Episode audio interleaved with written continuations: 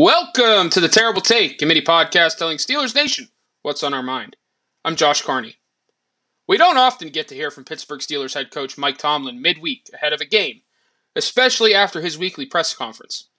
But thanks to second year wide receiver George Pickens' bizarre media session Tuesday from the locker room, well, the fan base and the media got to hear from the longtime head coach on Wednesday. Unsurprisingly, Tomlin addressed the Pickens situation. He tried to get out in front of it with a statement to open up the session with the media about how Pickens is a young player, maturing, growing, etc., etc. It was all the usual expected stuff. But one comment Tomlin made that was beyond frustrating, at least to me, was that Pickens is going to play Saturday against the Cincinnati Bengals at Acrisure Stadium, almost as if nothing happened.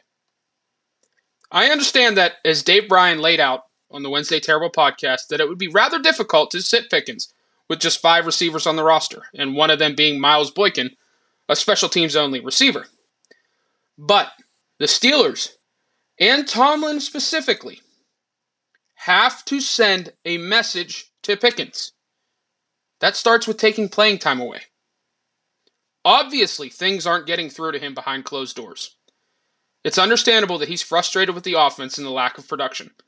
But he does himself and his teammates and coaches, for that matter, a disservice with his attitude and effort on the field and his disdain for the media off of it.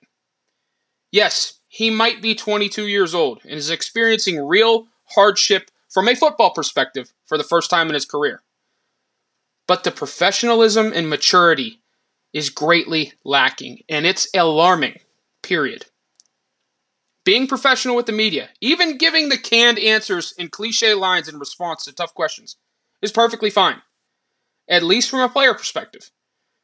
Don't make yourself the story with your answers, unless you are calculated.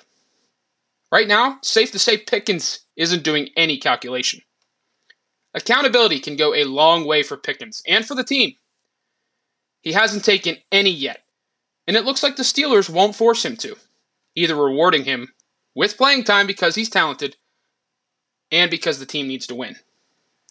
Sometimes things are more important than winning, especially when the culture is seemingly rotting from the inside out. Yes, this isn't high school or college football, and a lot is at stake. But you simply can't let players get away with antics and comments like Pickens without some serious repercussions. Or you risk losing the locker room entirely. It doesn't feel like that's happening under Tomlin right now when it comes to the accountability. That's disappointing.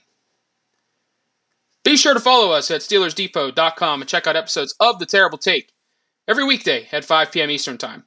And check out The Terrible Podcast with Alex Kozora and Dave Bryan every Monday, Wednesday, and Friday.